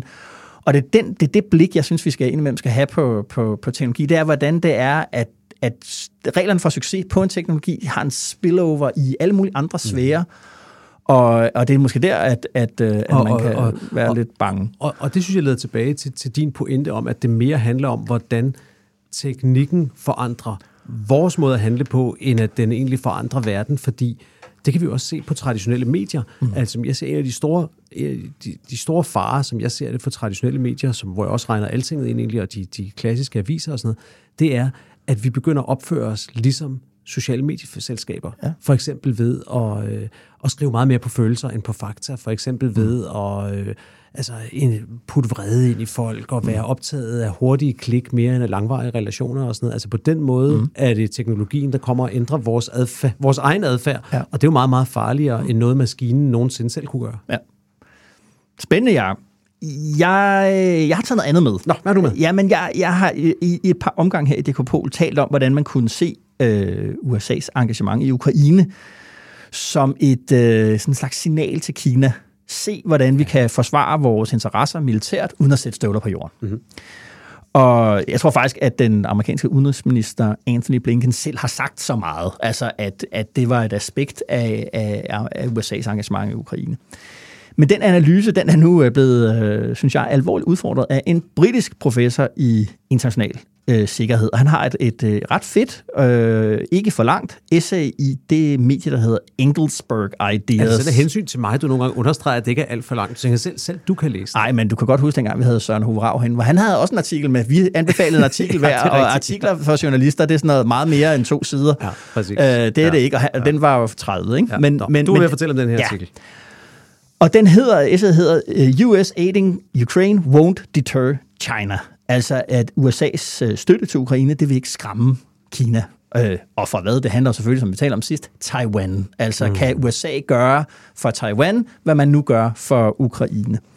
Og, øh, og, øh, og der siger ham her, Patrick Porter, som han hedder, at, øh, at, at, at den idé, den holder ikke. Altså for det første, ja, det er et signal, men man bruger jo ressourcer i Ukraine, og ressourcer, man bruger et sted, er svære at bruge øh, et andet mm. sted øh, samtidig. Øh, og de er jo også typisk jo brugt op, når man har, har, har brugt dem. Ikke? Mm-hmm. Øh, og noget andet er, det der med et er at kunne transportere våben ind fra europæisk jord til Ukraine. Det er jo også NATO-jord. Der er jo NATO-lande, der mm. Polen grænser lige op til, til Ukraine. Det er jo noget andet, end når man skal få dem over vand, og man skal bryde, hvad der må være en, mm. en blokade, øh, altså en, en havblokade af, af, af Taiwan. Ikke? Mm. Og så siger han, jamen altså, hvad, altså, skal vi så sanktionere Kina og Rusland samtidig øh, med altså, økonomiske sanktioner? Det vil være ekstremt øh, dyrt. Og så lægger han mærke til noget andet, nemlig at Kina er ikke holdt op øh, i det her år med at opruste. Den russisk-kinesiske alliance er ikke blevet svagere, den er blevet stærkere. Og det synes jeg bare er, altså er det, øh, det er sådan et interessant øh, realpolitisk øh, indspark at sige, at øh, altså, hvad er det egentlig, øh, øh, hvad det hedder, hvis, den, hvis Ukraine ligesom er forløberen til sådan en ny stor konfrontation, ikke mellem USA og Sovjetunionen, men mellem USA og Kina, hvor strategisk godt er det så øh, øh, et godt tænkt øh, er det egentlig. Ikke? Øh, at, at hvad? Ja, at USA er så involveret, fordi jeg tror, det der er hans øh, pointe, det er, at europæerne burde gøre meget mere, okay. investere mange okay. flere penge i okay. det her selv, fordi det er en meget mere direkte, ja, okay. øh, øh, hvad det hedder, økonomisk også, Jeg, jeg, jeg, jeg har også lidt svært med det der med, at ligesom se Ukraine som en slags opvarmning til Taiwan-konflikten. Altså, vi har to konflikter, som er meget, meget forskellige ja. i natur, øh, og, og som jo ikke kommer til at udspille sig på samme måde, også fordi Xi er ikke Putin, mm. og øh, historikken omkring Taiwan og Ukraine er, er meget, meget forskellige, så, så ja, svært, altså, og det, det er ikke for at sige, at det ene er mindre vigtigt end det andet, men det er, det er meget svært det der med, når man vil sige, når hvis, altså du ved, hvis Vesten og Ukraine vinder, ja. så, øh, så bakker Kina ned, men hvis øh, Putin vinder, så går de over og tager Taiwan. Jeg køber simpelthen ikke den kausalitet, at mm. der skulle være en sammenhæng fra det ene til det andet direkte. Nej. Jeg tror også, at det, det, han sigter også sådan meget på den øh, retorik, amerikanske politikere mm. har omkring, øh, omkring Ukraine. Altså, som vi også har talt om lidt øh, i, i forbindelse med den danske debat, det der med, at vi, vi taler som om, vi er i krig, men vi er rent faktisk ikke i krig. Mm. Altså, det er ikke, det er ikke vores blod, der flyder i, øh, på, på øh, de ukrainske sletter. Mm. Det er ukrainernes øh, eget. Vi, altså, og, og det, han tror, han prøver at kritisere, det er, at, at, at, at den der retorik også skaber et falsk billede af, hvad det egentlig er for nogle udfordringer, man står for det. Når Blinken selv siger, ligesom, jamen, altså, Kina watch here, ikke? Øh, så, så siger han, det er en helt anden konflikt, som du også siger, mm. som, som, øh, som måske er meget mere alvorlig øh, og, og, og, og farlig. Øh, ja, det synes jeg på en eller anden måde... Øh, det, det der i hvert fald er i det, så er det i hvert fald helt rigtigt, at europæerne har al mulig grund til i ekspresfart at kigge på, hvordan man håndterer det her videre, hvis amerikanerne ikke er med i samme omfang som nu. Fordi det er helt realistisk, at der kommer en republikansk præsident og ja. et republikansk flertal, ja. som i hvert fald realistisk vil skrue ned for støtten til Ukraine. Ja. Og så står Europa der, fordi det er vores krig, og det er, øh, altså hvis du har taget til Polen, så er de ikke i tvivl. Det har også ændret tysk udenrigspolitik osv. osv., osv. Ja. Og, og så bliver man nødt til at finde en måde, hvordan man kan føre den videre på, og hvordan man kan sikre sig mod, at Rusland, i det tilfælde, de måtte lykkes med at besejre Ukraine, ikke så tænker, who's next? Jakob, øh, tak for denne gang. God påske. Som sagt, så holder vi jo, som du siger, påskeferie, mm-hmm. og vi er først tilbage i den digitale æder om 14 dage. Så glædelig påske. Og også tak til dig derude med DK Pol i ørerne. Gå ind, hvor du henter DK Pol og giv os de stjerner, hjerter og likes, du mener, vi fortjener. På den måde kan du gøre os til flere, end vi allerede er i DK Pol-fællesskabet. Maja Sofie Simonsen, hun producerede denne udgave af DK Pol, og vi spillede klip fra Folketingets TV og TV2. Mit navn er Esben Schøring, og jeg er politisk redaktør her på Alting, og ønsker dig og dine og de danske ryttere først i Flandern og siden på brostenene mellem Compiègne nord for Paris til Roubaix. God påske og god vind.